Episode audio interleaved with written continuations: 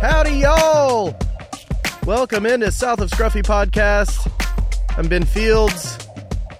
This is my podcast. You made it.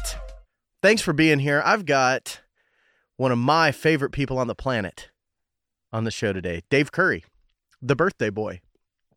Dave and I share a birthday, so we've threatened before to get together and do a birthday show for South of Scruffy, but uh, this was our first chance to do it. First off, Dave Curry is one of the funniest dudes on the planet. He's lived about 10 lives with all the things he's done, professionally and otherwise.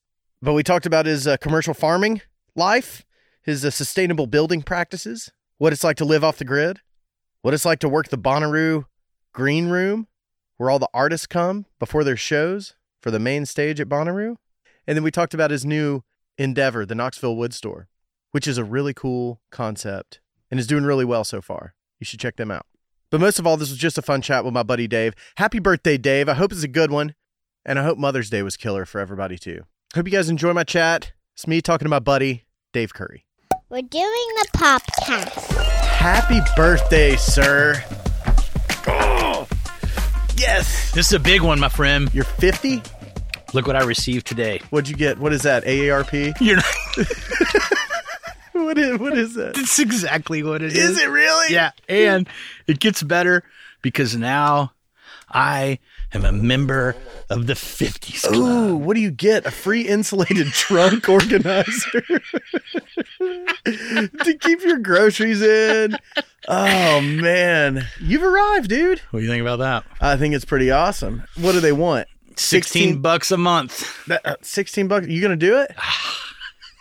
No, I don't think so. you can't bring yourself to do I it. don't think so, man. Oh, how long have we known each other? Ten years? Fifteen years? I'd say so. Yeah. Yeah.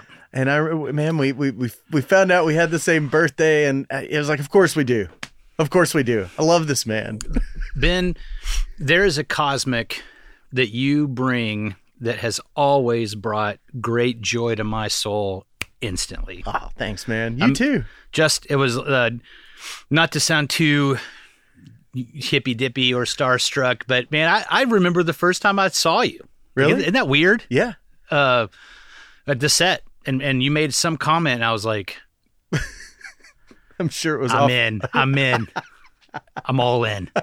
Like that's all I needed. Was, like was it the uh, the shoot where we uh, with the money cannon gun? Yes. Was that it? Yep. I That- remember that. You got, it was a sweepstakes shoot for HGTV, and you guys built this gun that blew thousands of dollars of dollar bills at the camera. yes, There, I still I remember taking a picture of you holding it. yep.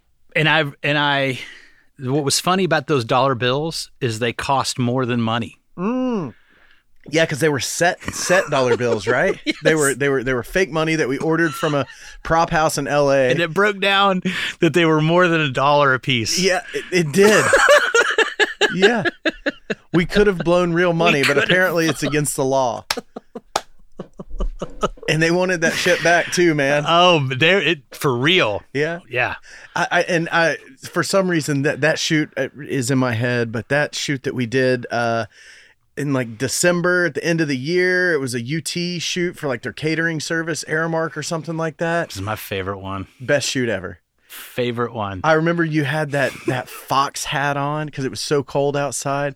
And when I say fox hat, man, that it wasn't like made out of fox fur. It was made out of fox fur, but it was also made out of an entire fox. Coyote. A coyote? Yeah. Okay, so the coyote face was the hood over your Yep. head, right? Yep. And then the arms like wrapped around like almost drawstrings. Yep. And then it laid down the back of your neck and shoulders and had feet on it and all that. It's an authentic French trapper's cape is what they call it. Really? Yeah, I traded four F one fifty tires for that thing. Really? Yeah. That's like Yeah. that's that's five or six hundred dollars worth of rubber right there. Out of a guy that was building these things in an abandoned mill, stealing power from the house next to him with an orange extension cord. Really? Yeah. He was building the hats or Yeah. the capes. Yeah. Yeah. So he was killing these coyotes and then and then uh, uh, He uh, was- taking their he was their bu- skin. He was buying. He was buying all kinds of fur, and making clothes with them and selling them to. And I shit you not. Sorry, I kid you not. High end fashion designers in Milan and Paris. We're buying trapper hats from Homeboy or trapper yes. capes. Yes.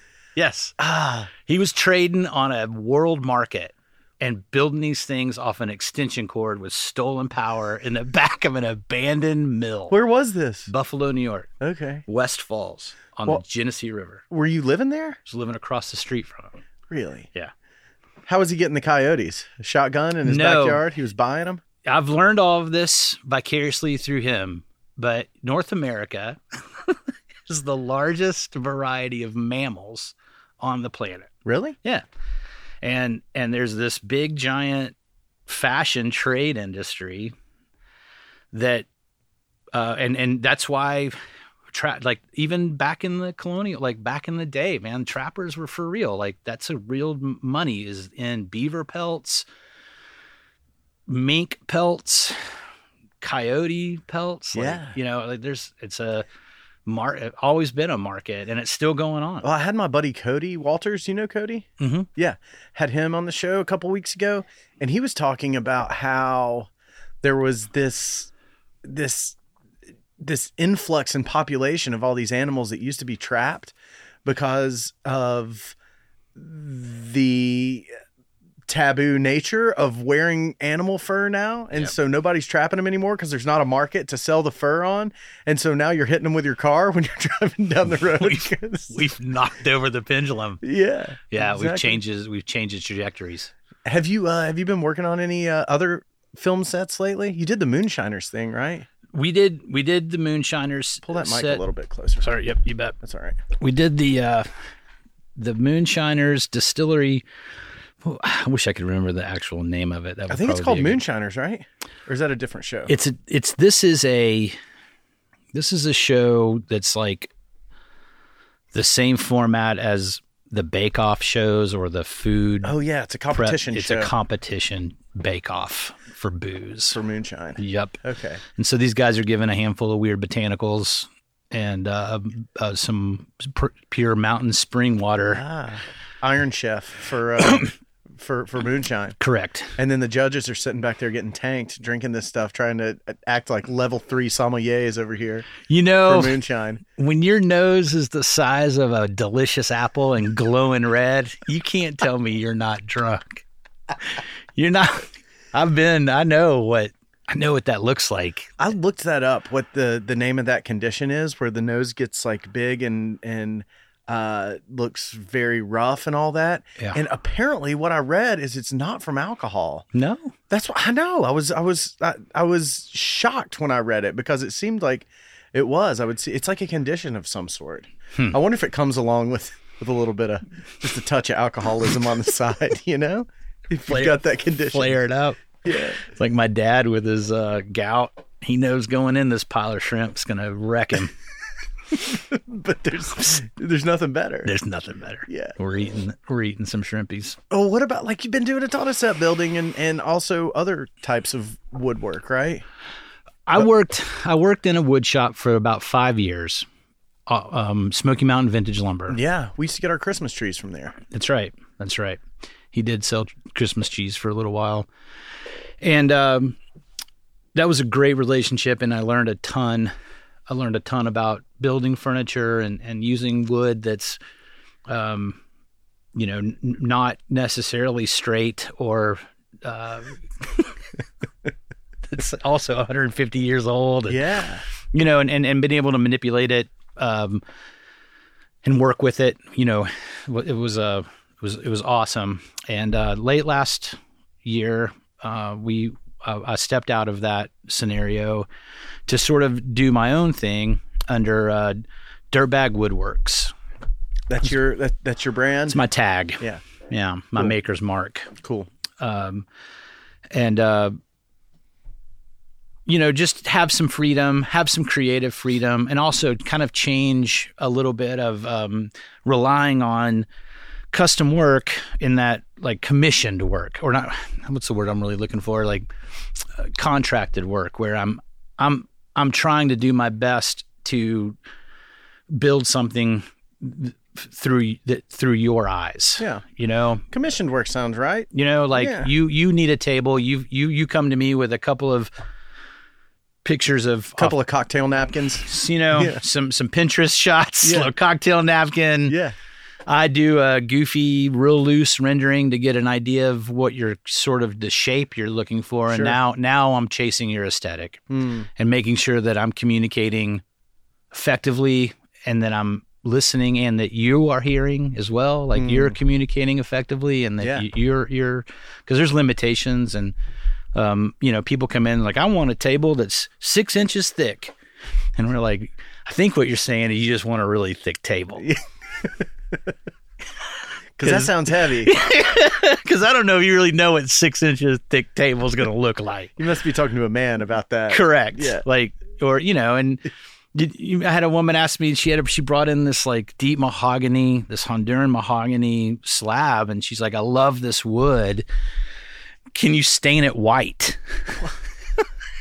I was like, I don't, I don't understand. I don't know what you mean. Can can you No. stain it white? No, you can't go You, backwards. you No. can't get it. You I could can't, put a whitewash on it and we can make it look like it's mahogany with whitewash. But, you know, if you want a dark wood, if you want a light wood, if you want a light aesthetic, gravitate towards a light wood. like a pine or something like that, or Absolutely. something soft that'll suck up some suck up some stain. So, you makes know, sense. struggling with all of that. And, and so the idea of b- dirtbag was how about I just build what I think's cool and you can buy it if you want? How's that going? Well, it, it, I've, I've sold about five tables. Oh, nice. Um, and uh, I, I, so I was looking for a space. This is how this, the the the s- s- serendipity of this whole thing. I Sure. I needed I needed space um, to grow. I, I brought with me a fairly large footprint uh, with some tools and a, and a big project that I was working on. So I needed some workshop space, or I just needed a f- square foot. I just needed a, a footprint I can start Yeah, working. Yep. And uh, my buddy Derek works down at Bird on a Wire, which is a really nice metal shop off Magnolia. I've met that dude before. He's fantastic. B O T W. Mm-hmm. Yeah. And um, we're chatting, and I'm catching him up on my dirtbag endeavors, and and um, he was like, you know, you should check out. There's this like crazy his, his somehow he takes that Mitchell Street from Magnolia up and cuts into North Hills. I think for his mother, his m- mother may live back there, but he's on this route a lot, you know, Okay. several times a week. And he's like, I drive by there and dude's got logs and I think I've actually saw him milling a couple of times. And I don't know. He's like, there's just something weird happening back there. You should check it out. And I'm like, "Eh, that's not a bad idea. And that was a Tuesday, eleven o'clock in the in the in the morning, and I get in my car and I'm like, you know what? I should just let's just dart over to see what Dee's talking about. And I wind over there, and sure enough, man, there's this parking lot. And there's logs stacked up, and there's there's the bed of a wood miser uh, bandsaw mill, Hmm. the, the f- the the track of it Yeah. sitting there, sawdust everywhere, big four bays, uh, b- b- um, uh, warehouse and these dudes are just getting out of a white pickup truck in front of this door, and I kind of po- roll up and and softly, like, uh, does any- anybody here n- know or the, the the owner or the operator of what's happening? And Scott Farmer introduced himself to me, and uh, at the end of about a thirty minute conversation, I had a handshake deal of a workshop connected to 18,000 square feet of real estate space to sell lumber, a, a kiln that will dry 4,000 board feet of lumber at a time, and I, like just this crazy world opened up. And and and on a handshake deal, I moved in the next day and started working. And the more the more we talked, um, you know, he had been trying to get this idea going of opening Knoxville's wood store, but it had sort of stalled with um, the economy and and obviously the pandemic. And he he has a, a full um, construction firm that that that, that he runs uh, keeps uh, several guys busy uh, finish building and finishing homes. Mm. And so that took a little more attention than the wood store did, and things kind of went dormant for a little while. And um, you know, I'm a firm believer in trusting the universe on all levels when it knocks you down and when it picks you up. Mm. You have to recognize both trajectories, Yeah. right? Yeah. Pay attention to them. Yep. Follow through with them. Don't deny them. And that's hard. And don't fight them either. That's what I'm saying, man. It's hard, right? Yeah. Like something good happens or something enlightening happens, you're always a little, I am anyway, a little apprehensive or meh, hmm, this isn't bad. So clearly it's not meant to be communicated to me. sure. And um, we're making a go of it. So we, we've got a soft, we're, we're sort of in the middle or the very beginning of a, of a soft opening. Uh, currently. Oh, there's a there's a small presence on Facebook and, and an even smaller one on Instagram right now. Um, I'm I'm building a project for a, a friend of mine who's going to be setting us up with a website and Facebook page and and, and, and that sort of thing. It's, it's a it's a great uh, trade for barter. You do you know Todd Overstreet? I've heard the name. He is the bass player. He him and and Wit are the rhythm section for Gran Torino and Okay. Tennessee Light and Power Company. Gotcha. Yeah, yeah, yeah. Yeah. So it's Chris Ford and Yep, yep. John Fole was he in the band too? And then Scott. Scott was in. um, Scott Scott's your guy. No, Scott's a different guy. I know Peterson. We go Okay. way back. Okay. Uh, Does Gran Tor- Torino have 15 members? Because I feel least. like everybody I know was in Gran Torino. I think you may have been in Gran Torino. I heard a rumor. it was It's so a real sure. short period Short of time. Uh, yeah. Maybe you just hung out in the green room before a show. Yeah, it But was you're the- still on the album jacket. There was some. Uh, let's just say an indictment is not a conviction. All right, I'm just gonna put that out right now. All right. Okay. Um, we'll leave it at that. So.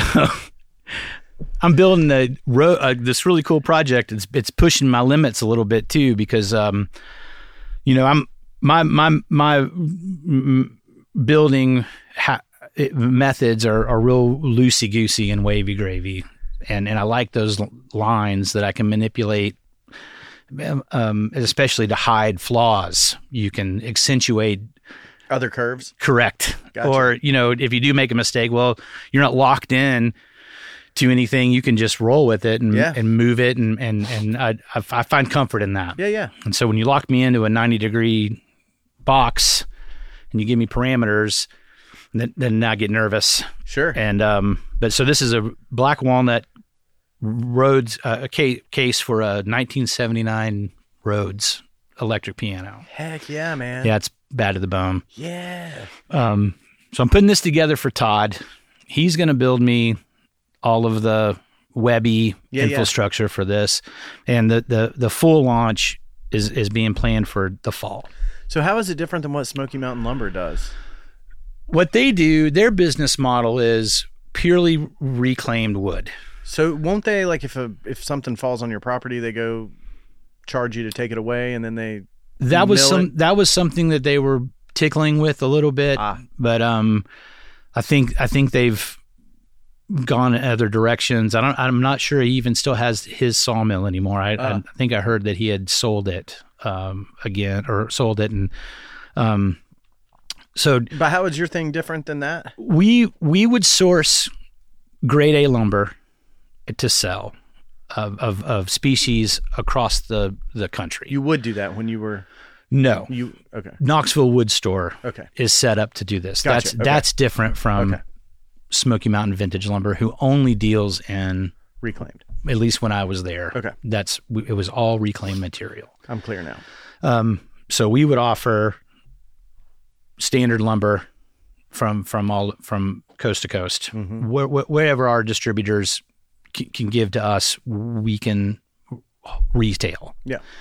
Then then we'll have another class of lumber that's exactly what you're describing, where if something does fall on your property and it fits our specs for our machines and trailers and sawmills, we, we do have limitations.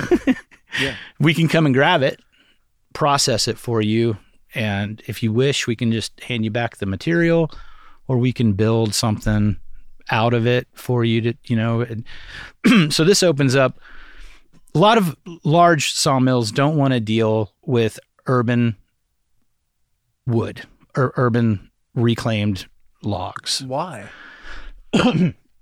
Well, we, you don't know in 1924 when that oak tree was about 10 inches in diameter, the young dad starting to build a tree house for his young kid.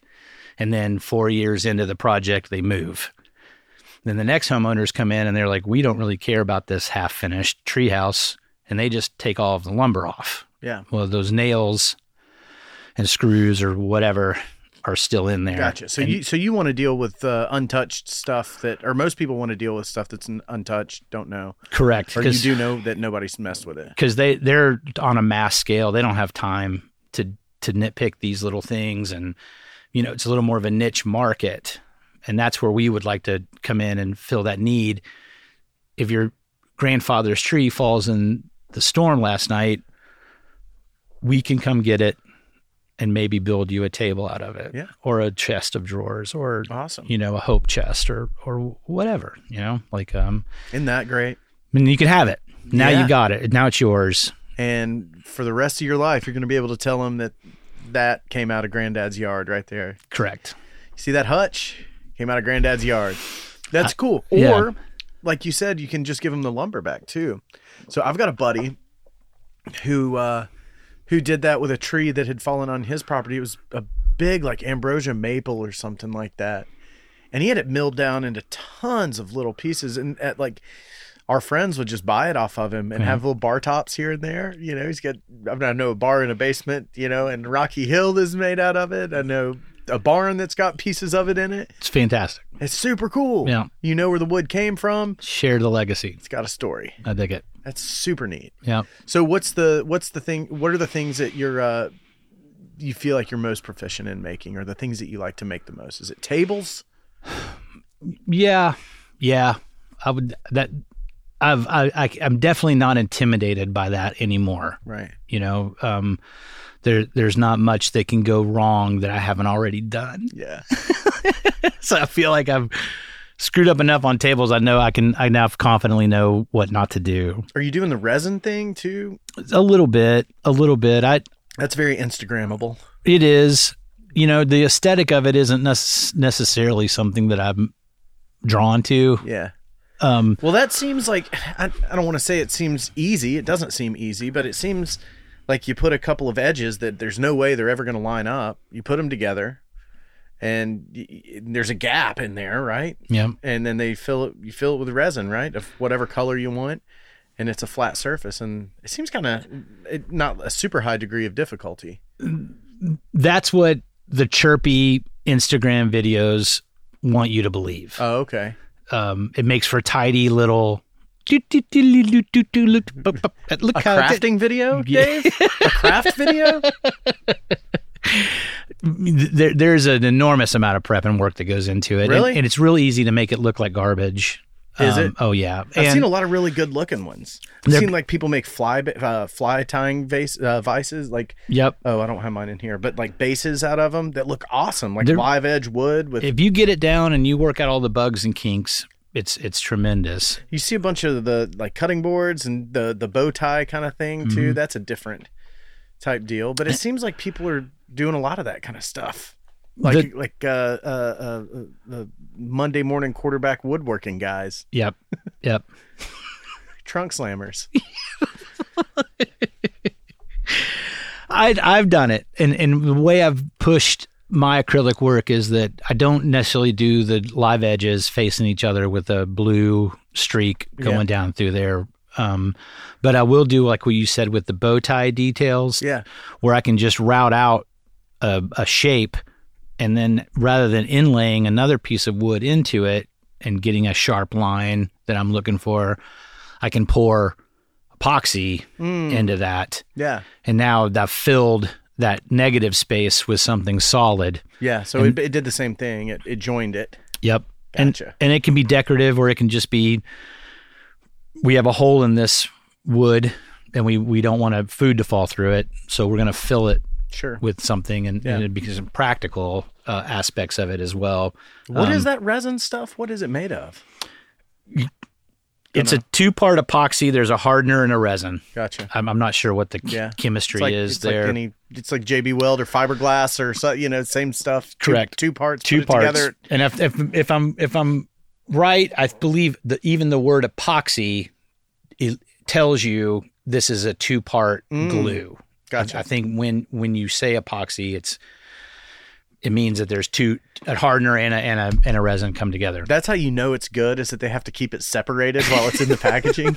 Because when you put it together, man, this stuff's not coming apart. Well, and that's the thing too, man. What those videos don't tell you is the good stuff that that eliminates a lot of headaches is about a hundred dollars a liter wholesale. Jeez. So when you see them dump five gallon buckets of this stuff into, there may be a grand of material Yeah. in that bucket, and if you haven't sealed your form properly or your level, your table's out of level, Starts to leak out. you've just dumped. And and once you put those two together, once they introduce, it's over. Yeah. you're on borrowed time. Yeah. you've got a flashpoint. You've got a maybe a pot life that's six or eight hours, but we are we're doing On the it. clock. We're on it, and you maybe you set that over. it. And some of them, you know, only have a like pot life that's just a few minutes. Mm. Like you got to get in there and you know hot mixes and stuff like that. So y- y- it's it's money, Yeah. and when you're when you're paying your own when you're writing your own paycheck, you got You're not ready to dump a thousand dollars worth of you know, epoxy. and then I, the, another fun story is uh, I had a guy come into the. This is when I was with Smoky Mountain. The guy came in, and he's like just defeated. Man, he's just got he just his shoulders are shrunk, and he's just like sick. And he says, "I need help. I need help." And we pull out this resin coffee table, and he had a few minutes of YouTube University Sure. under his belt. And he went at it with the misconception that this is easy and chirpy. And I mean, they even had Benny Hinn music playing in the background. Yeah. And um,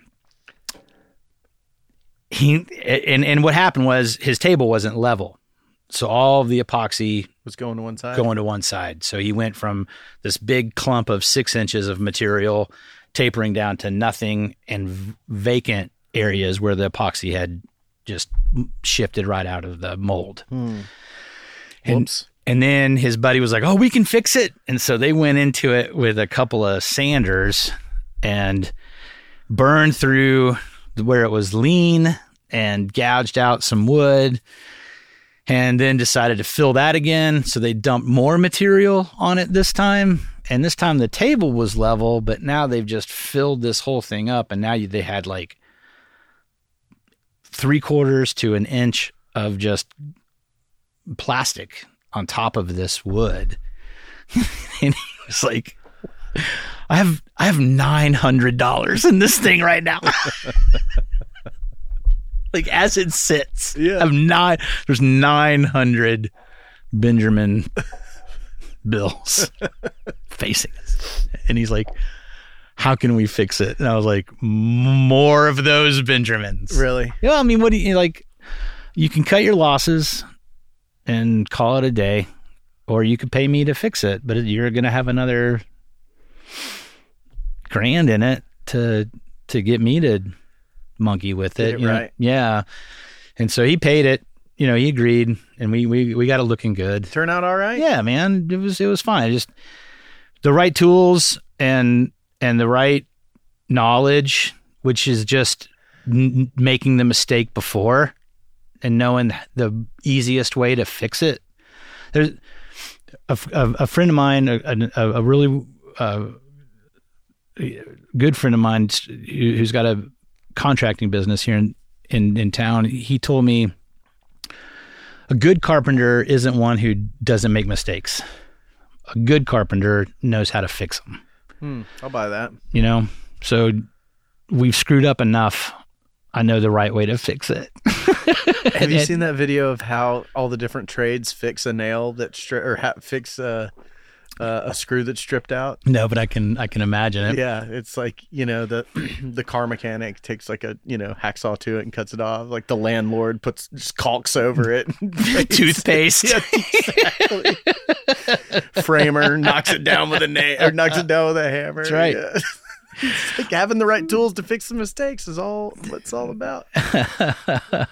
so is your house full of uh, full of some crazy looking stuff, or is it the stuff that you've made, or are we a uh, electrician's wife? Uh, yeah, uh, uh, what is it? The cobbler's children with no shoes situation. Took the words right out of my mouth. Really I've got a laundry list that I could never possibly finish. can't of- touch it. Hey, Dad, can you build a makeup stand? Sh- Absolutely. Throw it on the. Hey, Dad. Hey, uh, we need another stool in the kitchen. can, you, can you whip one up real fast? My my wife Becca, she she's all the time saying stuff. She's, you know what we need? We need like a. I need another stool right here. And I was like, oh yeah. We, she was, they're easy to build, right? And I was like, yeah. I do it How all hard, the time. How hard's a stool? And she's like, yeah, no. Basically, you get a flat piece of wood, right? Yeah. And then three sticks, Yeah. and then just put them together. Yeah. Like that's all I need. Sure. I don't like. I was like, you bet. Let's let's do it. Yeah, I get that all the time. It's like doesn't have to be great. It just needs to be done. I'm like I can't do that. No. See, I just get broken stuff out here in the shop. Like, you know, my daughter will come out and be like, I broke the lid off of my jewelry box. I'm like, I got it. Bring it on out here. It sits here for three weeks. I make 12 trips to Ace Hardware. Get a get a fifteen dollar jewelry box fixed for ninety eight dollars and seventy four cents. There you go. Yep. That's the way it goes. No, there's a couple of pieces I really like because I've just found things along the way, and I'm, you know, I get to be the first person to like buy it, right? The guy brings it in on the truck, and so we we got this really cool um, house that was built in the early 1800s, and the ledger board for where the floor joists can't come in Mhm. was m- that was mortised out a hole of about a two and a half inch, three inch square out of this f- three and a half, four inch timber. Where and then a a, mort, a, a, a tenon was cut in the What's a tenon? the the the The board that goes into the, stud what part. you're talking about? Yep. Yep. Okay. Yep. And So it's almost like a peg in a hole type deal. for the whole floor system. Yeah, the whole so it wasn't like it they, it laid on top of the No. joist. It went it was a Yeah. peg in a hole. It was like a dowel. almost. Correct. A solid, yeah. And this other little cleat that came down to keep the, it, it, you could shave off a second tenon that was butting up against the wood itself, not a not into a hole, and that would, um, Keep it from falling down. or or dial it in so that it's perfectly level. Gotcha. You can you can manipulate that piece so that it so it, so that there was like a 14 foot long one that came in and I snagged it along with a, an a um, corresponding joist. So I've got some wall art that's kind of cool and uh, I remember when I lived in Park Ridge, there were the, the whole H1 overlay, the historic, uh, the historic neighborhood, the the um, what was it called? The Planning Commission, the Metropolitan Planning Commission, or something like that, made you try to repair your house with the same materials that it was built with when Yes. you know in the 1900s, in Keep the it early ni- period. early 1900s. that, yes. And there was a big stink about it because, you know, a family that's lived in, you know, a, a fair socioeconomically, like a, a, a fairly impoverished neighborhood for, you know, yeah. if they've lived there, if that house has been in their family 50 or 60 years, they haven't had a mortgage on it forever. All they've been paying on it is property taxes. You know, they're living fairly, you know, frugally and don't have a lot of money, frankly, to spend. Like these, you know, super ornate uh, balusters for their, uh, for their, uh, for their railings and things like Yeah. that would go bad. And it's like, to get somebody to fix that and make one of those would cost you hundreds of dollars to redo your to redo the you know all these porches are rotting out to redo it with two and a half inch pine or whatever that matches what's been there was super expensive some of these posts on some of these george barber homes over in park ridge are you know they're they're as tall as this post right here they're almost eight feet tall and nobody has a lathe that big anymore to, to Right. make to make one to redo a post like that so it becomes extremely cost prohibitive to make things like they made them a hundred years ago which know? which was, in my opinion, where American craftsmanship hit its peak. Really? Oh, In the yeah. early 1900s. I think so. is that why a craftsman home is is so perfect?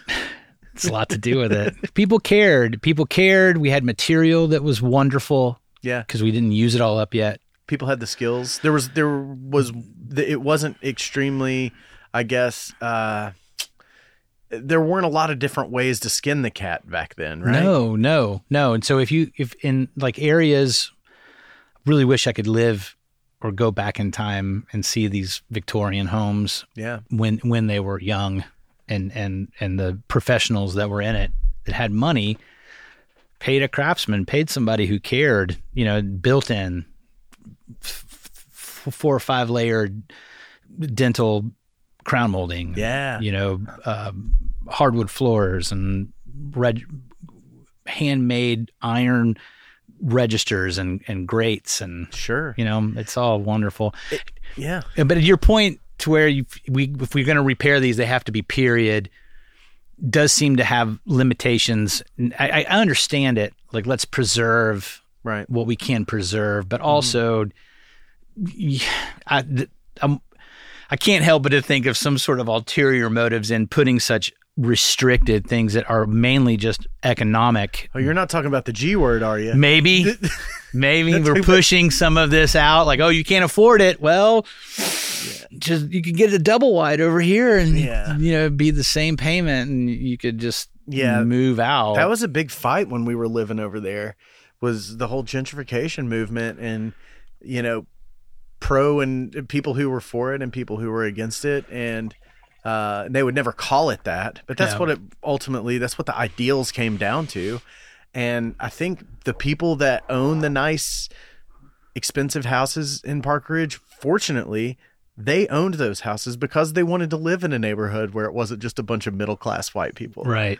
You know, I know Yeah. I know a handful of people over there who who wanted wanted the neighborhood to stay the same as it was, but people who had money tied up in it, the real estate uh, the, the the folks who owned 10, 15, 20 houses in the neighborhood wanted the block to get better. They wanted it to get nicer, so they were all about that. Um, but if like I look at one there was an old uh, George Barber home. Are you familiar with the whole George the George Barber architect dude? I, I I do. I'm on a fringe. I'm Yeah. way way out over here. And I but- may know a little. I, I- I don't know much about it, but from what I understand, he was a very famous architect, Mhm. and he would send out these. He would send out his homes in in catalogs, and you would order the plans out of a catalog, and you would hire a craftsman to build you the house with these plans that you bought out of this catalog. And I don't know if the materials materials were involved or not. I don't know if they said if they provided you with the materials as well or if they just gave you the plans or whatever. I'm sure there was packages you could maneuver whatever Right. you needed to do. But what Park Ridge was ultimately was uh, was a neighborhood where they built I forget what they called it, but it was like a, a it's where they built all of his floor plans so they could photograph them. And so that's why there's so many George Barber homes. It's a really In cool Park section Ridge. in Knoxville. It It is. is. If you don't know where it's there, you'd Right. never know it. And there's some of the most beautiful, yeah, dental bric-a-brac, all that kind of Yep. cool, cool stuff is Yep. super awesome looking. But you look at it, the houses were built uh, in uh, 19, you know, all the way from 1900 to, you know, 1910, 1915, somewhere in there. Now in 2022, some of those houses, if somebody gave it to you for free, you couldn't afford to fix it. You Yep. couldn't afford to make it right Yep. you know, because there's just so much wrong with it, or because it's so hard to do that kind of stuff now. It's uh, it's a little bit of a bummer because you wish you could just hire a dude with a lathe and a skill saw and and, and a speed square and Well, you could. He's just going to be really expensive. yeah, Yeah.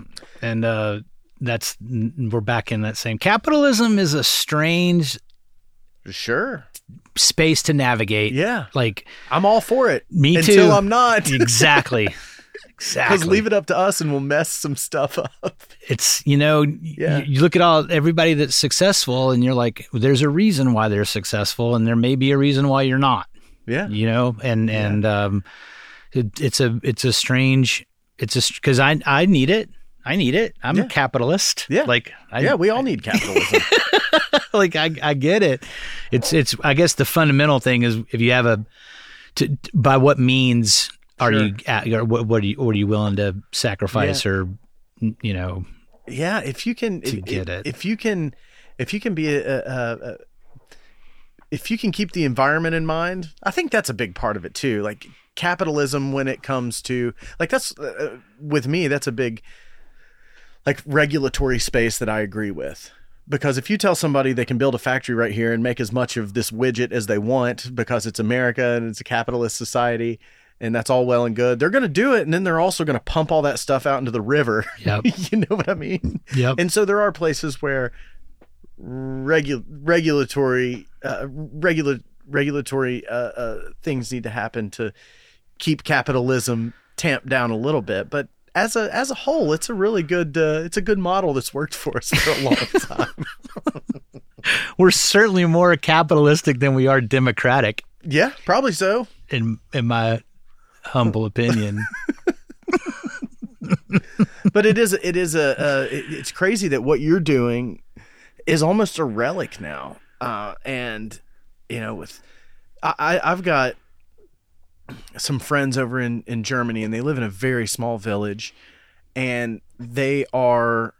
Uh, they're craftsmen. They're they're they're. Const- I mean, I guess you would call them you would call them home builders, uh, but home builders different over there. Like you think of you think of a construction crew over here. You think of like you know you might think of you know the guy that drives down from La, La Follette, chain smokes cigarettes, drinks Mountain Dew all day.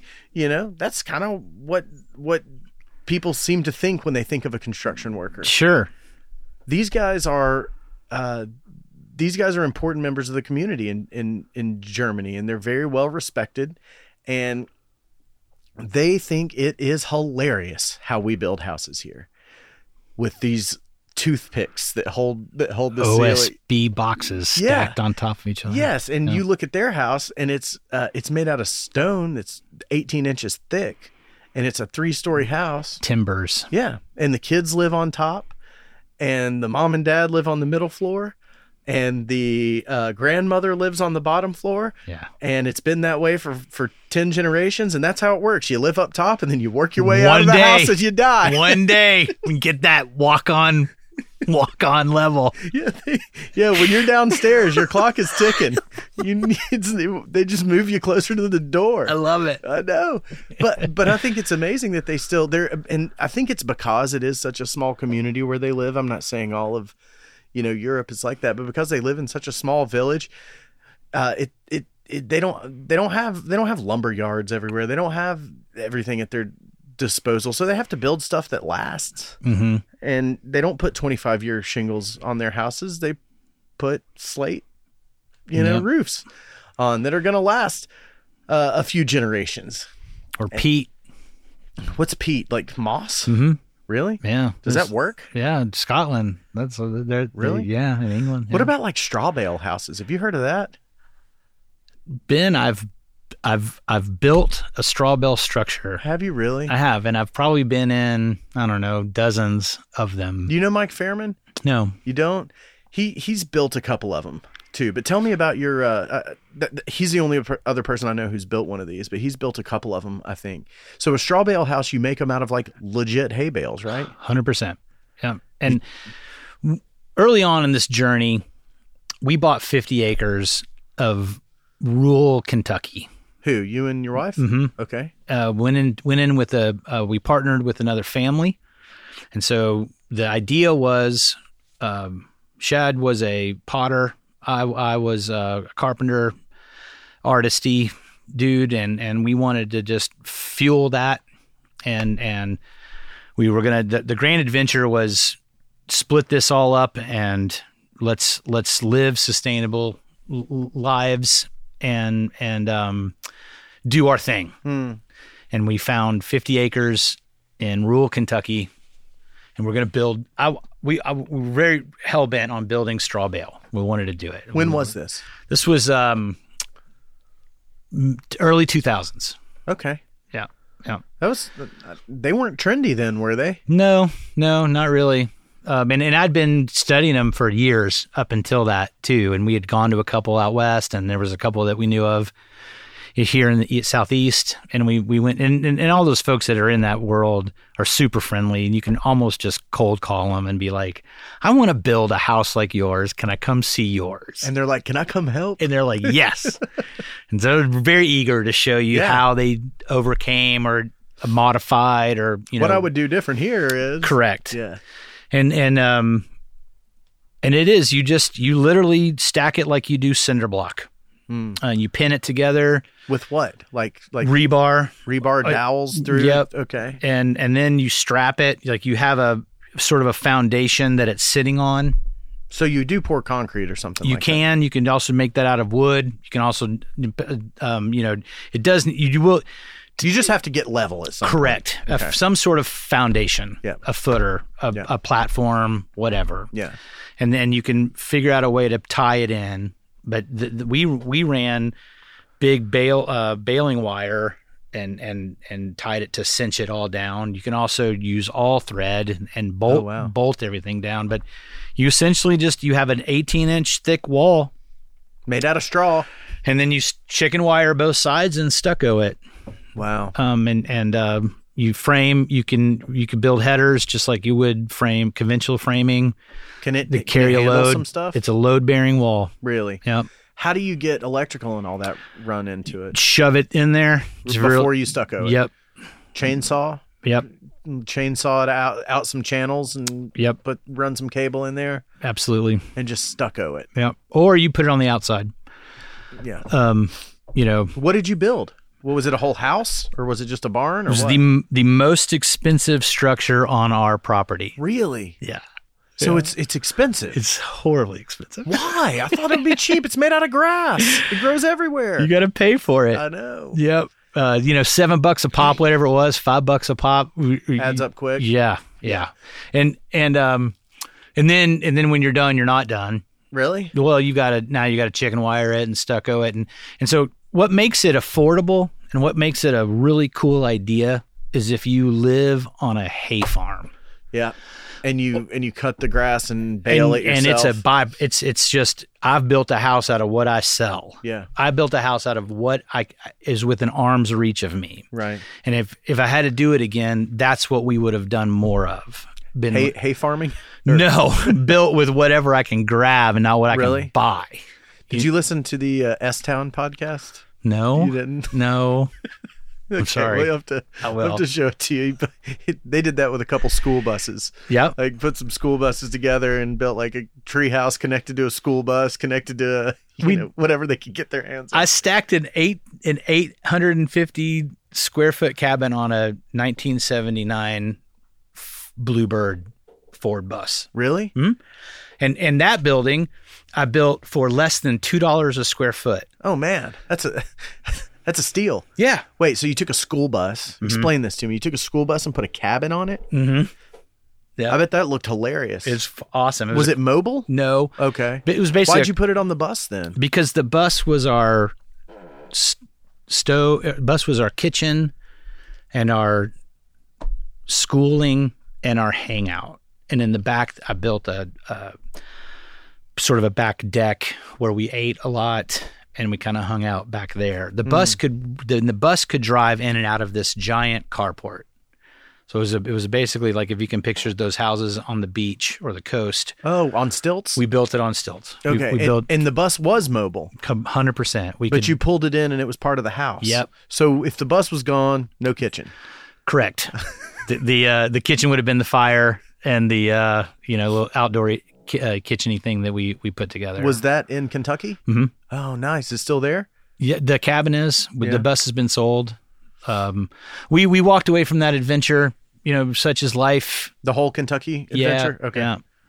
It it went it went a little sideways, and uh, we we cut our um, ties with it and moved to Western New York. Became blueberry farmers.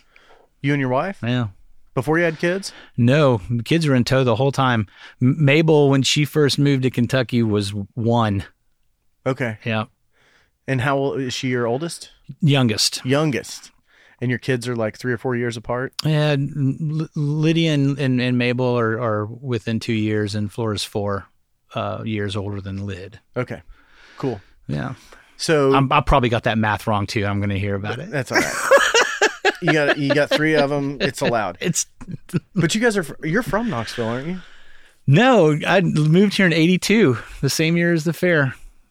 Yeah, and I was. Did you see the World's Fair? Oh yeah. How Yeah. old were you? Ten. Okay. And here's a funny thing. Here's some trivia about my life and the World's Fair. The there was a huge Ferris wheel here Mm-hmm. in the World's Fair. It was massive, and uh, we had great fun on that thing as a child. I've got memories of it. Right by the U- U.S. Pavilion. This- It was the fun part of the fair, right? Yeah. Because when you were a kid and you heard fair, you're like, Yeah. Yes. Right. and then you get there and it's just like it's just museums, Yeah. Yeah. you know, like Bunch of adult stuff. yeah, yeah. So it's like we, the, the Ferris wheel was the fun part. Well, that Ferris wheel ended up moving to Darien Park outside of Buffalo, New York, at their Six Flags. Really? Yeah. After the World's Fair. Yes, and Those things are all run by carnies that just move around, right? isn't that crazy? yes. And so, I wrote it as an adult. Really? The same one? Yes, That is nuts. and didn't know it. Really? Yeah, until just about uh, three or four months ago. How'd, how'd you figure it out? my buddy uh, Benny called me up and he's like, "You're not going to believe this, man, but the they're tearing down the Ferris wheel in Darien Lake, and uh, it's from Knoxville." I was like, "What?" like, World's Fair. yeah, yeah, It's the 40, 40, 40th anniversary of the World's Fair this year. that's right. So you, uh, yeah, 50, 50 years old, 10 years old when you moved here during the fair. I got that math right. You you are smart. but you went to Bearden High School, didn't you? I did. My man. Me too. I love it. I think that's crazy. Getting in my teeth. Yeah, got Oh, through. yeah. Well, how'd you guys end up uh, moving away and going to? Uh, did you did you live in uh, Kentucky for a bit or no? Mm-hmm. And then you moved to to uh, Buffalo. Mhm. After that, you had kids here. Mhm. All of them were born here, Mhm. and then you moved to New York and farmed blueberries. Yep. Why? I had a good friend of mine had just his business was booming. It had a tree business Mm. uh, in in Buffalo, and it was exploding. And they were um, moving to the um, south part of town, and they had purchased another company. That uh, part of the deal was there was a five acre blueberry in, farm in tow, like a uh, it was just part of the of the deal, and uh, so he called me up and- and not not uh, trying to recruit me, just give let me know what his life's at. And he's like, man, so here we've got our business is growing, it's exciting, but now I've got to figure out what to do with this property that has a couple of houses on it and a blueberry farm. And I'm like, we don't have much going on down here. Somebody just drove the kitchen off uh, last week. The Bluebird school bus, so we kind of need a was place like- to hang. Drop the phone down. Hey Becca, do you want to you want to blue, farm blueberries? Is that a thing? Yeah, could you know what, buddy? I think you may have found your uh, I think you may have found your guy. We'll do it. I didn't ask you. We'll do it. So he moved us up there. We spent uh, a few seasons in Western New York. Uh, Were you ru- there the whole time, winter and all? Yeah. oh, How'd you yeah. like the winters up there? You know, the first one we were the stereotypical Southern. We were out in it all the time. In the snow? Oh, we loved it. Just oh, it was just phenomenal, man. I mean, and I had I had access to some machines too, like where- snow plows and and and and and skid steers and Oh, and yeah. and so I would. I pushed up all of this snow, and I and make I some snow drifts. Oh, we made like big runs, you know, and and and all kinds of slides and the neighbors are like ice- the Beverly Hillbillies are Exactly. here. Oh, look at these cute little Southerners. You know, we're building snow dragons and like, it, I'm, I'm, I'm, I figured out how to make a brick out of snow. So we were building igloos and just had a blast. And the second year, it was like, hey, we get to do it again, and it. And it was fun. It was like, hey, remember when we did this? Like, oh yeah, yeah, that was fun. And then, and then the third snow was like, oh, whew, it's here already. All right. Well, you guys still want to go sledding? yeah. Yeah. Okay. all right, awesome. Let's, It's August. let's go sledding. And And by the fourth season, it was just if you saw a snowflake, I was writing bitter. I was bitter with all Really? everyone. Oh, you just wanted to punch somebody in the neck. Really? The first one and the last one. Like there's nothing worse than snow in April. It Yeah. just oh, it's defeating. Yeah. It's just uh because by then you would have tasted a 60 degree day, Oh yeah. 55 degree day, you know, and maybe something kind of peeked out of the s- stems a little bit, maybe some green leafy things that the world's starting to perk up, and then bam, sick- 12 inches. Gah! mother. Ah, False spring number three. it just makes everything hard. Snow makes everything. You can still do it, still doable. You still get to work, you still do your thing. It's just hard. Man, I don't know how people do it in some of these places. I was in Canada last week and I was in an area that, I mean, it was below freezing eh, last week in, you know, last week of April. Yeah, And it's like, man, these people look defeated. they are. Yeah. man we men we weren't meant to live in those conditions I like don't feel like we there, were. there was it's a struggle and and this southern boy i tried to fit in but man i still look like that kid on christmas story every time i went outside like Yeah. I had lay I'd si- I called it my siding. I had to put siding on. Like layers of silk and wool and canvas and you know Gore-Tex and anything that can block wind. Yeah. And You my know- man's out here in shorts or something, just acting like it's no big deal. The guy that's lived there forever. I was working with a a 7 foot a 100 Nordic god named Pete Ehrenreich. Mm. huge s- just german builder and we we were building log homes and he it would be like i'd call him the night before i was like pete there's there's six feet of snow on the ground and it's going to be the high is negative 14 he's like yeah we're going to be rolling out of here at about a quarter to six and i was like "Re- really all right yeah i get off the phone but are you working tomorrow i was like apparently so i guess you do like when there's six and I, when i say six feet i'm not exaggerating it's Yeah. 55 standing inches we're out there with two by fours eight foot two by fours walking on top of the snow stabbing the ground to try to find the lumber Really? yeah yeah i'm like this is Yeah, What are we that, doing? That seems like an expensive house right there.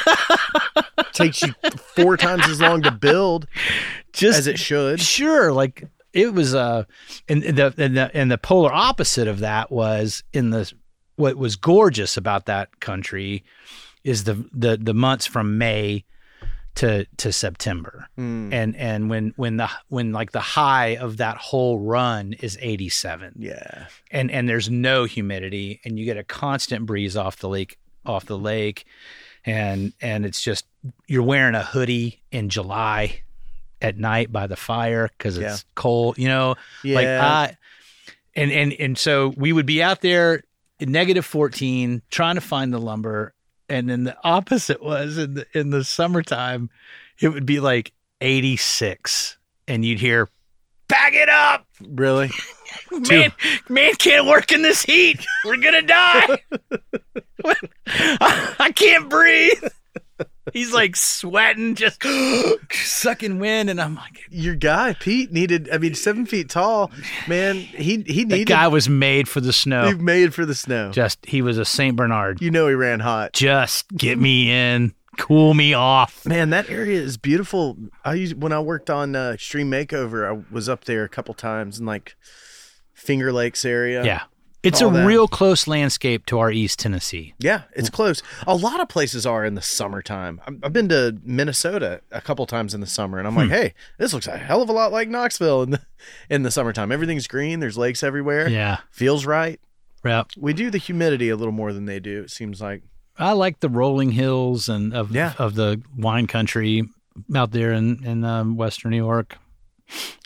We had a great time. We just uh, li- again, life makes those decisions for us, and we needed to get back home. Yeah. Did you, were you sick of it? I wasn't sick of it, but I was tired of snow. Yeah. and, and but I but the there was some great things happening in the works and and after struggling for a few we moved there the the literally the the year the big uh, Clinton's uh, economic, uh, the black, mon- you know, the the big real estate bubble burst. Oh, 2008. Yeah, that was the year we moved to Buffalo, Mm.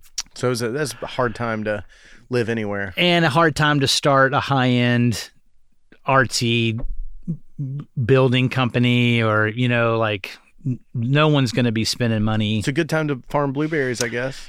we just knuckled down and I, Yeah. I did uh, contract work and uh, Becca pruned berries and the girls had a great time. So I guess I, I met you right after you got back, That's 100%. Yeah. dude. I gotta tell you, it may, I think it was that day too that when we met that you were talking about earlier. I don't know why we hit it off great so great so quickly, but I, I made some off off you know offbeat joke or something, and you walked up to me and you whispered in my ear, you're like, "Man, that second hit of LSD may have been a bad idea." And I- I was wondering if that was the first thing I said to you. I think there was one other one, but it's a little too risque for this Is it? format. I think I'll, s- I'll, I'll tell it to you later, but I, I get mileage out of it. I'll tell you that much. Yeah. I say it all the time. that one, I'll never forget the look on your face. You're messing with me so hard, but it was so good, man. I've used that a lot. Well, we all anybody that's worth their sand has muttered to themselves at one point in their life, maybe I shouldn't have taken that second one. right? No matter what it is. No matter what it is. Like, oh, cuz 45 minutes, maybe hour 15, you're like, "Man, nothing's happening. What's what's going on?" This is I got a dud. Give me another one. as soon as that sucker goes down the gullet, it's like, "Oh. Oh." Oh, and I got more of this coming. I should have waited a minute. I should have waited on that one hour sixteen minute mark.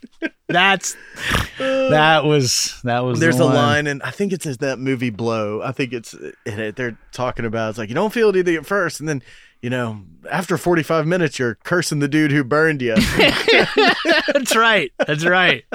And then but but resist the urge. that's right. That's It was right. so good. So you found, but you found some footing in the. I mean, when you moved back, did eh, because you were you were on. You know, you got in with Brad Coleman, I think, and started working with him, building sets. Yep. I got to have him on the podcast. You do. I need to see him first. I need to see his face. I hadn't seen him since COVID started. Well, I I've got a couple of buddies that have hooked up with him, and and they're cranking out all kinds of work. He, he's building. He built that Brady Bunch set for the that went to New York for the Brady Bunch anniversary or whatever. He builds all those sets for Good Morning America that he builds in his shop and sends out, or builds in the script studio maybe, or Discovery, or I think Warner a little Brothers of both. or- Now I'm, I'm, um, yeah, I think because they're shooting, they're shooting all kinds of stuff over there now. Yeah, the the can you believe it's Discovery Warner Brothers now? What's it going to be next year? Di- Oh. Disney, Disney. Disney. Yeah, I guess so, but But I think Disney owns both of those, don't they? I don't know. Um, surely th- they're- they do. Well, then I should only have to pay seven ninety nine a month for all three of them. Instead of getting all these different over the top platforms, I got to pay for. Well, that went south on us quick, didn't it? what a great idea at the beginning, a la carte television. I'm only paying fourteen dollars a month. I got everything I need. Yeah. And now, four years later, we're like, I think I may be paying more than basic cable. like, you start doing that math, and it Yeah. adds up quick. Like. hundred and fifty dollars a month for this nonsense? We're, we're raking it in. but that's always what we wanted. We're like, I only watch four of these channels. Why should I pay for a hu- for twelve thousand channels of television? I only pay for these. Well, now guess what? You get to only pay for the ones you want, but you want a lot more than you thought you, you did. do, you do. Maybe you don't watch just four channels. Maybe forty. Yeah, exactly. what you're after. Now you get them, get them a la carte. All right. Yep. Oh, it's nuts. And then I tried to watch. I I didn't want to do it. Something was on something that somebody told me to watch, and I I think it may have been. I Probably don't. Ted Lasso. I did watch that. I did get. I just bought it. I got it. like, and it's funny you mentioned that. I'm watching it again right now. Is it as good? I love it. It's great. I what a I love the story behind it more uh, uh, almost as much. as I love the the story, the narrative itself. Yeah. Yeah. What do you mean the story behind it? The four guys that put it together, that developed it. Which is uh coach uh one of the coaches, right? It's it's Sudeikis and uh, the the mean the the the, the Kent uh, the the Oh, Roy Kent? yep Yeah. um and Higgins Oh, really? mm, and I think Beard I Yeah, think- I Coach think Beard was like a lead writer on it, I want to say. those four created it and nobody would touch it they're like it's too nice no one wants nice like no one wants and I'm I'm I'm paraphrasing here I think I've seen some interviews with them but they're like yeah and then Apple TV came along and they're like oh We got give- all the money in the world. We'll give We'll you a take few bucks. Throw it up the flagpole, see what happens. And all of a sudden it was, The biggest show in America. oh, it's perfect timing, right? For, was what- great. for that. For something just, Well, no, Tiger King was perfect timing. God. Uh, this was th- this this was a little late to the game, but it's it, it. You're right. It was perfect timing because everybody needed something that was wholesome at Yeah. that moment in time. It felt like Yeah, yeah. And it's well written and the characters are great. It's just a fun and it's and, and it has an endearing you know, underbelly of, you know, sometimes you you're gonna get some darkness in there and you gotta navigate it and you know, I I I I, I thought it was great, but I was watching something that I didn't want to buy, right? I was Mm-hmm. like, I'm not I don't want another four ninety nine on the yeah. eight charge card. Even though it's just a latte at Starbucks. Come on, dude. You know that's how I did. That's how I do it. I'm like, oh, It's a what? I'm gonna. slippery slope. It is. Yeah. It's a slippery slope. And so I did the with commercials, with ads, right? I Okay. was like, I'll just do it with ads. Yeah. Like That's paying for it with my time. I couldn't do it. Oh, really? I couldn't do it. really? Uh, like the third cut, the third, the third commercial break, and I was just like, Take my money. no, I just turned it off. Really? Yeah. I- I was. It's not worth it. I was angry. Oh, I know what it was. And I, and I wasn't that interested in whatever I was told Mm. to watch. It was a the alien, resident alien. What? he, he's a he's a doctor. He's an alien. An alien comes down and takes over a doctor's body. What? Yeah, it's a sc- see. It sounds great, right? You're Kinda. you're. uh, I'm I mean, I don't know. It doesn't sound that great. an alien comes down, takes over a guy's body, and now he's on. Um, and then there was a murder. There was a murder in town, and he's the only doctor. All right, I need somebody to tell figure it out what what this is. If Sam were here, he'd have it for us in three seconds. And I started watching it, and it just didn't capture me. Plus, it was being There were ads in it. by every 15 10 minutes it was another four or five minutes of commercials and i'm like this is why i pay 80 bucks a month to Yeah. not sit here and listen to some weird m- medication being by sciatica or whatever that i'm like supposed to Which you probably have, you just don't know it, but they know you have it already because they're listening to you on your phone. i'm still i still bring up conversations with becca in the kitchen about five pound bags of hundred dollar bills Oh, just to see if siri's listening to me I you did- know man, Sarah described to me one time in great detail the kind of earrings that she wanted for Mother's Day. it's creepy She was like, I don't know if these exist or not. I've never seen them, but wouldn't this be cool if they looked like this? bling dude i mean less than 24 hours later i was like you mean these and she was like you gotta be kidding me it's weird right yeah My- yeah my dad's a big enthusiast, grilling enthusiast. Mm. We were talking about this. His his prized possession is the PK 360.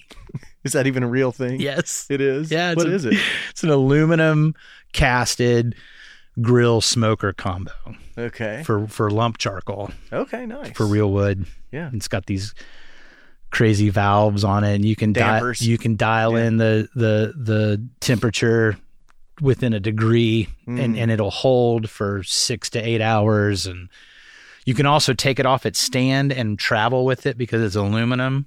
So if you wanted, you know, they're RVing and in this camping world, you know, you could yeah it's not that heavy because Nope. it's not steel correct. yeah But I mean, besides you and me, how many people do you think out there know what a PK 360 is if I threw that out there, right? You know, like it's just No. this obscure. Talk, we had a conversation about this at the kitchen and it shows up on my phone. really Oh, yeah. What the hell? What, what's going on? So back to my five pound bag of $100 bills. That hasn't manifested yet. damnedest thing dave It is weird, isn't it? yeah i'm shocked They don't care about me. they really don't but i like your idea of just kind of randomly talking talking it out in the kitchen To see try it, bring it in, make right? some You- stuff manifest you kind of have to do it too. You've got to be it a little so it feels spontaneous. really I think, right? Like part of the programming in this thing. They they don't want it to be Yeah. you know. They know they know when you're putting it on, you think? I think that there's some AI out there that can navigate that for Like, no, sure. This isn't what he normally sounds like. the pattern. There's a Yeah. there's a, a blip in my my toe. Oh, he's yeah. yeah. This is scripted. He used his high voice. He's not getting that PK three sixty. Or the five hundred dollar bills. Right. Yeah. Oh man. Well, Dave, what else is good? What else is, is going on that we hadn't hit on lately? Or hit what else is going on lately that we hadn't hit on yet? I tell you what, Ben. I my life has been tremendously uplifted with being able to see live music again. Heck yeah, dude. So much, so good. You know, you told me about um, somebody. First off, you you you you mentioned Bob Log, the third, or three. Bob Log He's, three he's here on our birthday. is he? Yeah, Should we go? I'm going. Okay. Yeah, pilot. So, uh, first off, it looks crazy. He wears like a mask with a telephone turned upside down in it, Yeah, and he's a one man band. Yeah. with slide guitar and a kick drum, and yeah, it looks wild. he's out of control. But man, you mentioned somebody to me one time. You texted me and were like, Hayes Carl's at the shed. And I was like, I have no idea who that is. Hayes Carl's turned into like one of my favorite singer songwriters ever. You're always you're always out there in front of me on this stuff. There's some cool stuff going on in East Asheville, East Nashville right now. Yeah. Yeah, with Hayes and Todd Snyder's coming out of there. I thought you were talking about Lenore City no because that's how I feel about East Nashville. yeah. No. Three seven nine too far. Come on. I love Hayes. I love him. Yeah. yeah He, that's- so he moved to Nashville because he's a Texas guy, right? yeah. Yeah, I heard Yeah. he moved to Nashville. That's where he belongs. I caught him. I caught Todd Snyder at the Ryman. That guy's out of his mind. I love him. Me too. God, I love him. we uh we were reciting a line from his uh, of his the other night i forget the name of his song he came out with a solo album like 2008 or something like that and just a poet man If- Tried and true. if you're coming into land and you crash and die That all ain't- you're really good for for sure was get too high That ain't flying. yeah, that ain't flying That's right. man what a freak show Yeah. and every time i see him he looks like he's about to die He's doing better. is he Yeah, he had a dark road there for a little while. good Um, i'm glad well i'm glad that he's doing better because i was worried about him the last couple times i saw him but uh, I've, I've caught him a couple of times since this thing's broke free, and, and he's real healthy. Cool. Been doing great. He's in that band with Dave Schools, right? I love those guys. what are they? The Hard, Ameri- hardworking Americans. hardworking Americans. Yeah, we just we lost Neil Cassell. Uh, he was the guitar player. Okay, who one was of he? them. Was he a Black Crows guy or was he He was a Chris Robinson Brotherhood guy. Chris Robinson Brotherhood? yeah, right. and he also has a some solo projects, and um, he was a guitarist for Real Foot or Blackfoot for for a short minute. Mm, back in the day, late Yeah. '80s or mid '80s, somewhere Heck in yeah, there. Um, and so I don't- they, they've sort of paused that project, but yeah, I mean that was a super group that that I guess Todd ma- I think orchestrated. really? Todd and Dave just brought all these guys together, and so their first record was nothing but covers. Really? And, yeah, they just sat in the studio, drank magic water, and recorded, yeah. and then. The, the that got a little traction, so they decided to write some songs, and the second album is is all their original Mm, stuff. And man, they played a night at the Bijou, and they I think did I was there. both records, Really? start to finish. That's awesome. It was one o'clock in the morning before we got out of that That's place. great. Ah, so good. Uh, uh, did you hear uh, "Circles Around the Sun"? Mm-hmm. Who was that? That I think that's that's Neil. Was it? Yeah. Okay, Yeah. and he's the one that died. Mm-hmm. That stuff was awesome. Yeah. It was all like Grateful Dead teases. pretty Very much. ja- that it's the jazz is dead. the, the starry, misty, uh, uh, ethereal sort of sounding stuff, right? Yes. Yeah. So good. It, and every, it came on the scene at uh they, it was set break music at the Fare Thee Well Dead shows in Chicago. And Okay. everybody was like, "What is this?" And it just like blows up and Yeah. yeah, it was all, all over the place after I- that. I loved I love those guys. Um, but yeah, th- there uh, and the the Bla- here's something the Black Crows just just released uh, 1972. Uh, w- which is a, a record of all it's, uh, covers of, of all songs from 50 years ago Hmm. um, that were influenced that influenced them. Oh, they were all kids then, right? They were Yeah. pretty young. So it was it's um they do the Temptations, they do T Rex, they do uh, I can't I, oh, I can't of course I just drew a blank I, but I really, really, really want to like Chris Robinson, but I don't know, man. Like, I, for something about him, he's such a dick. Like, I, I just. Did you see him kick that guy in the face in the front row of the uh, Bijou? wait that the time? guy he was grabbing that guy was grabbing the set list. Really? Yeah, he threw his girlfriend on. I only know this because Joe Casterline saved Chris Robinson's life. Really? Yeah, he was the one that flew out of the wings, kicked that guy back into the. Chris couldn't get to him because he was tethered by his guitar. Really? He's wrapped up around an amp. Yeah. He couldn't if if he wasn't caught, that guy was going to get messed up. I saw Chris like kicking he was him. trying to kicking him down because the guy was grabbing at the at the set list. Yeah. And he was like, "Quit!" Like st- and he was kicking his hand away so Yeah. he wouldn't grab it. and and there was also like I, I, there was like a, a domestic uh, uh, uh, violence implication to it too. Like he was yeah, To a the- little too rough. Yeah, there was a he threw his girlfriend on there to get get one of them, and she was successful, and he was trying to get the other one, not Mm. just something or other. Anyway, Joe Was there were backstage? he was running sound for the house, oh, he was running the monitors. and he ran up, flying Kamuli elbow, like the guy. yep, Got him out of there? got pushing back down into the crowd. I did not think that Chris Robinson was at fault for that. Uh, I actually thought it was a moment where I where I uh, uh, thought that it was a noble uh, version of of him being a dick. Sure, Uh, but just all like just some of the stuff he says. well, in him and public- his he was very cocky, and he's an amazing talent. him and his brother both. Yeah, but don't they not get along? not they didn't for a while but i'm i don't know if they contribute this or not but i think neil's passing Brought them together. was like we gotta we can't life's too fragile Yeah. to not do this and Yeah. you know m- um, so they're they're touring again i don't understand and uh, he had some article in some publication, Rolling Stone or something. He's like, the world's upside down. John Mayer's in some Grateful Dead cover band, whatever that. Did you read that? no but i love it already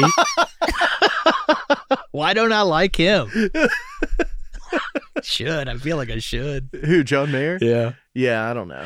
Yeah. The, the I don't know how you come back from your body as a wonderland. I don't, I don't think you can. no, it's tough. That's tough. Yeah, there was a, there was a, a- an April Fool's gag uh, where they were where uh, where Dead and Company was going to cover uh, Your Body as a Wonderland, and the show was going to be called Your Bobby as a Wonderland Nice. for, for Bob Weir, and uh, they Uh, got me for a second. But yeah, how do you come back from that as John Mayer? The dude was super rich, and also uh, as as he was super rich as like a twenty year old guitar player and singer songwriter, but also kind of a world class blues guitarist too. He really is good. he. I just We- can't stand his his. I, I don't like his voice that. We fulfilled his rider for a Bonnaroo. Oh really? Yeah, yeah. What, what, okay. and uh, you know, now you get I know To, why you don't like. you get to know folks, right? When you sort of get in there a little it. bit, Have like candy cigarettes. dude. He demanded a full dental kit each night that he performs. What's a full dental kit? a tube of toothpaste s- parentheses not travel size You can see where he was burned by that before what the What kind of one horse town is this? this is the last time i get a travel size thing of toothpaste put that in there writer not travel size a full toothbrush a six at least six ounce bottle of scope like a full like floss like a full hy- dental hygiene like a dental hygiene kit and and that needed that was that needed to be filled at every every show so we're mean- just thinking Yeah. what are you That's doing not with that- them That's not that bad. are you just using them to dispose? Like, is it disposable? Do you need a full tube of toothpaste for your one brushing? Are you stockpiling Yeah. this stuff? Like, do you have a trailer? the dental, what's this mayor's dental bag? Got it. I, I feel like you should just keep that in the tour bus, right? do, do you need one? ev- And maybe one at the beginning of the tour and see how long it goes. Do you need one? Do you need one every? What else was on his his ride or anything in particular? Not his. I, you know, Gordon from Fish had a s- real specific bottle of booze. that- really? that, he wanted. Yep. And it was uh, something you know in Manchester, Tennessee, on a good day, would be difficult to find yeah. this top shelf bourbon or tequila or whatever it was. Did you hear about his his little run in with Hell's Angels No, at Jones Beach? no, You should look it up. I'll paraphrase it for you a little bit.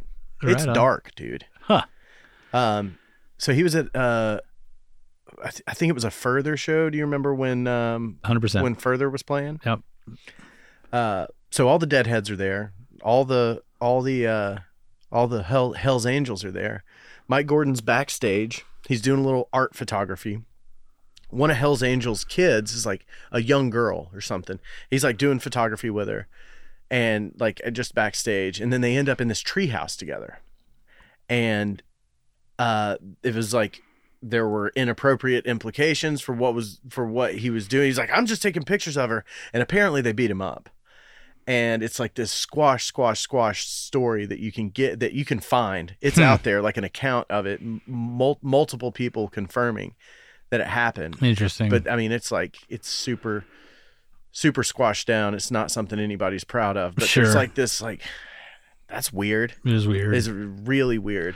He's a weird dude. He is a weird dude. Seemingly, and I pissed him off. you did. Oh yeah. Why not? Couldn't find that bottle of booze. N- Well, no, I couldn't, but I did find a bottle of booze. Yeah. Right. And I, you know, in, in the prop world, in this world or whatever, if you were sent on a task, don't come back empty handed. Right. like have something. Yeah. You know, it may not be even close, Right. but you've still got an artifact in your hand. So Yeah. he wanted this booze, and I tried to find it and couldn't find it, and I, I found something very close, and it's a bottle of booze, right? Yeah. How I much mean, you gonna drink? You gotta yeah. go out there and play. Come on, Yeah.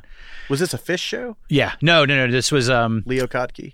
uh no. Gordon was doing Vita Blue? He was doing his. He was on, uh, on a solo bill, uh, Okay. just his name. Okay. Yeah, and because Trey was, all of them. T- Trey and, and Gordon were there. They weren't playing.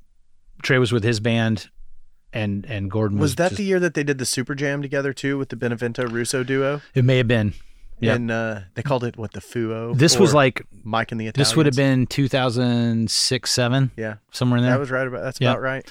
uh, so I put it in his trailer, and I'm still in there milling around when him and his crew come in, and he immediately poo poos the bottle. Well, this isn't the da da da da Yeah. that I wanted. And I didn't tell him that I was responsible for it or anything. I was like, yeah, apparently there was a hiccup on on the hospitality's end, but Yeah. you know, hopefully this will be this can carry Work. you through, Yeah. you know? And he's like, "Rah, rah, rah, rah, rah, rah," and grumbles off. And I'm like, yeah, you, God, I really wish you didn't have done that. And- I, I really liked you. Before I know that it's happened. dang it. And uh, Don't meet your heroes. Not that No. he's your hero, but you know that's why. Good thing he wasn't. correct. He wouldn't be anymore. Yeah. So he goes and does his show. We're in there, and our job was to clear the trailer. If they're on set, if they're on stage, they're not coming back to the trailer. Mm. That we're we're cleaning it for the next crew to come in to get their To their, get their rider fulfilled. in- Correct. In, the green room. because they're on stage after Yeah. the pre- people that just walked on there. So we go in, Gordon's on, he's on, go in, and that bottle is still sitting there. Full. Yeah, Yeah. hadn't even cracked it. I was Did you like, drink it? I took it, Yeah. took it. Like, man, grabbed it, and so we're we're milling around. It's the transition. They're getting him off, getting him on, and Gordon walks over. He's got an arm. He's got a girl on his arm Yeah. and he and and they're walking and he goes, "Oh, hang on a second. No. I left something in the trailer." no. And he spins around, he walks by me, goes in, You've sees got his bottle of liquor in your Uh-huh. hand. Yep. Got it in the golf cart over there. and he walks in, opens the door, sees it, it's all set up for the next people. Yeah. He's like, "Oh, man." Turns doesn't ask me, but asks my buddy who's standing within arm's reach, Hey, have you seen a bottle of booze? And they're like, Uh uh like, I'm shaking Yeah. my head.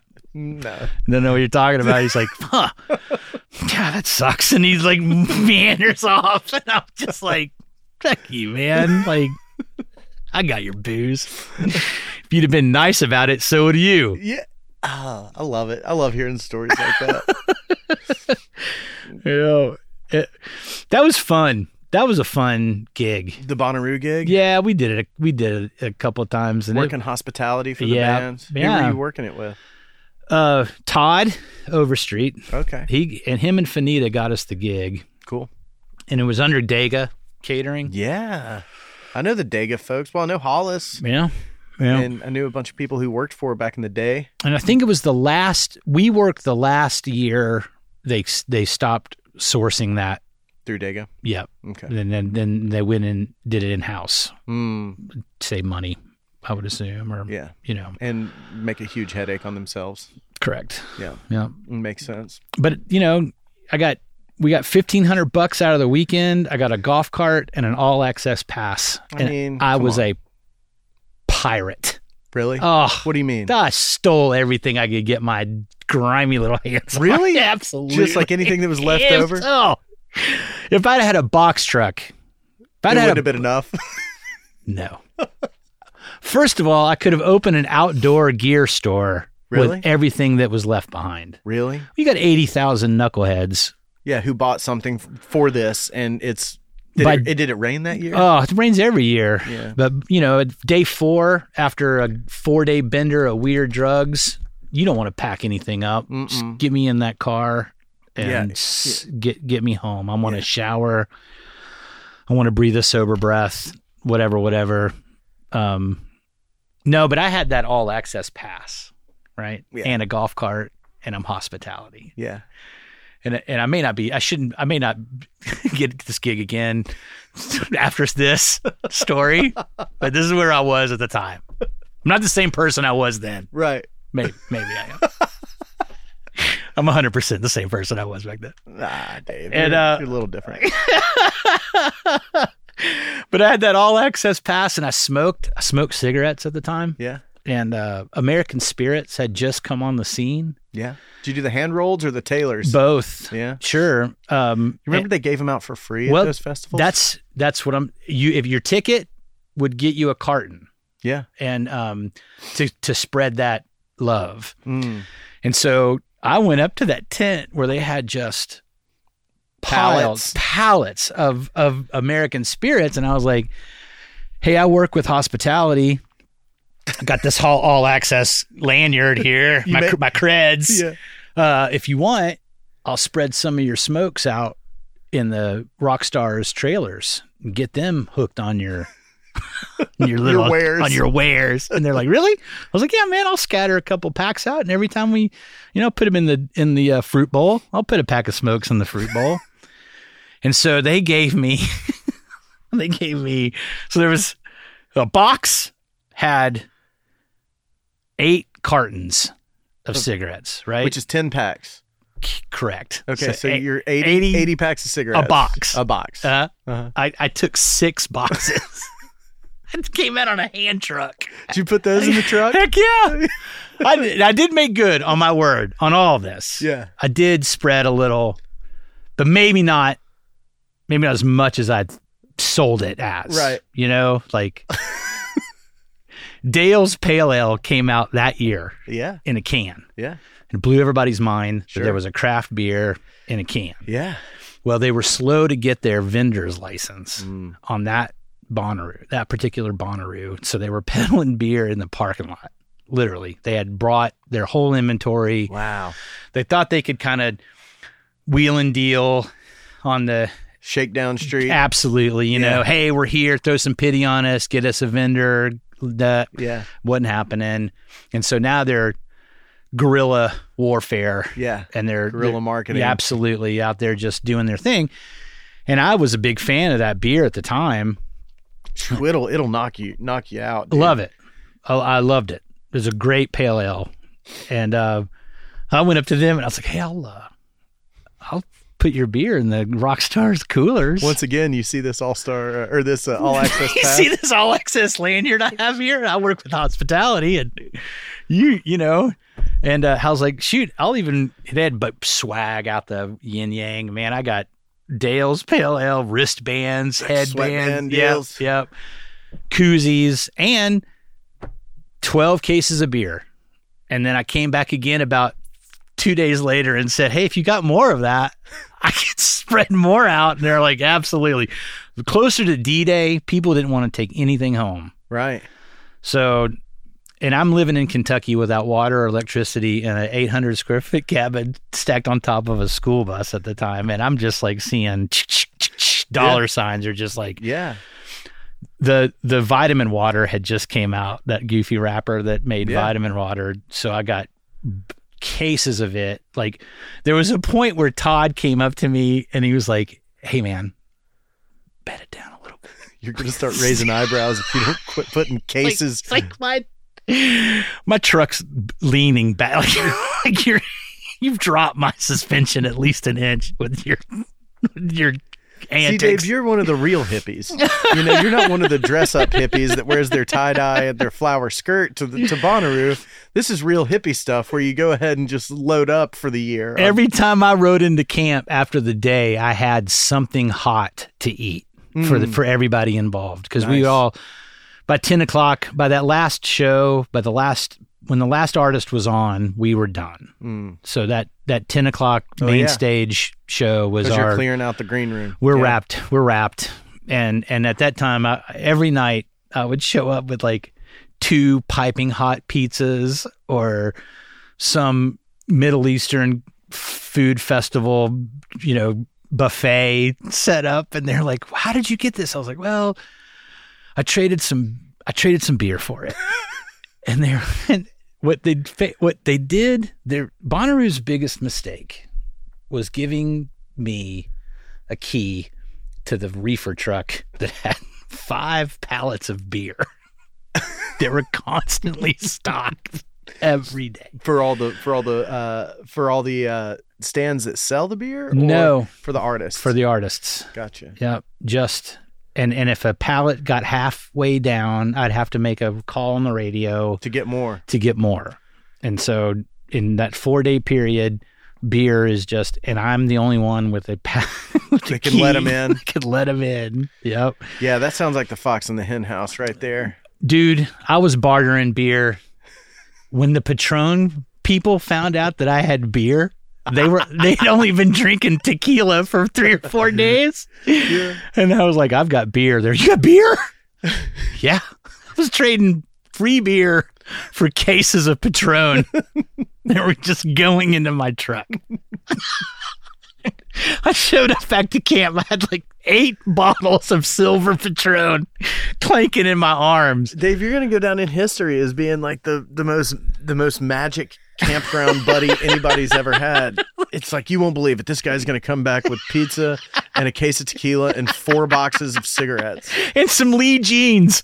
For some reason, Lee was out there too, man. I got jeans for the kids.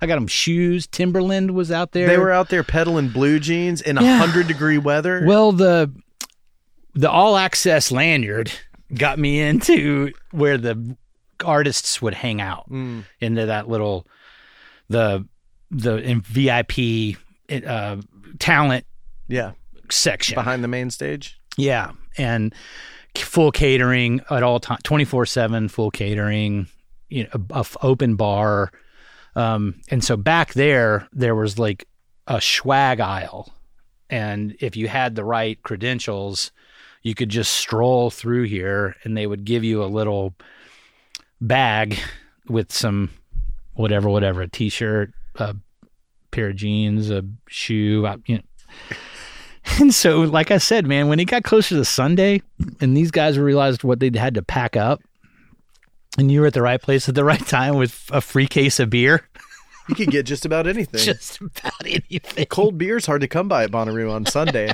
I'll tell you that right now. Oh, it's good, It Dave. was, man. And that reefer truck was a, it was a oasis in the desert. Oh, man. I bet. Oh, I bet you got in there and it was nice. It Ju- felt great. just hang out in there, man. Yeah.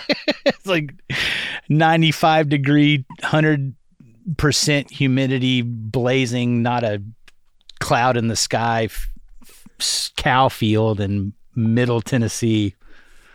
Everybody's got to do it though. I, you know, I would, I'm, if I could get fifteen hundred bucks and a golf cart out of the deal and a hotel room, I'd do it again. It ruins it for you when you get when you get that. I've done guest camping a few times, and we've got our little Volkswagen camper, and it's just like you're you can sleep until noon if you want to because you're among the trees and in the shade. right. You got, a, you know, a camper to sleep in. That's fine. Can't go back to Gen Pop after that, baby. It's tough Yeah, you can't do it, dude. with the surf. Yeah. I'm totally one of those peasants. I am. I, I I camped so much, and, and then you know I got I got uh, I got in guest camping and started looking down my nose. it's like the one time I rode first class. You know, what are these guys doing? Logging back to coach. Flown coach hundreds of times and flown first class once. Dude, Dave, this has been super fun, I love and it. I've had a great time with you. And happy birthday! You too, birthday twin, Yes, man. and it's Mother's Day. It is Mother's How Day. wonderful is that? That is great. So this will this will this will drop Monday, so it'll it'll it'll have been a day before, but and I can love our mamas I and our can- wives. kick and stretch and kick. I am fifty. Yes. What do you think about that? And I noticed you didn't have a limp when you walked up either, which I'm a little bit concerned about. I've heard not to trust a man over over 50 without a limp. So That's- That's those are wise words. yeah, so get to it, buddy. Dude, let's do this again sometime, Dave. Absolutely. Thanks a lot for for being here. I'm going to press record now so we can Thank God that none of that was recorded. we'll talk to you soon, man. Bye.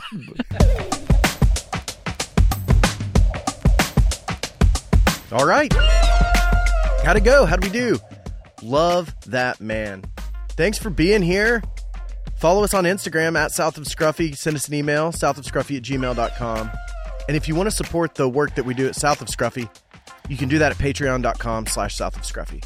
Again, thank you guys for being here. Take care of each other. Take care of yourselves. And we'll see you really soon. Pitch wire, play me out.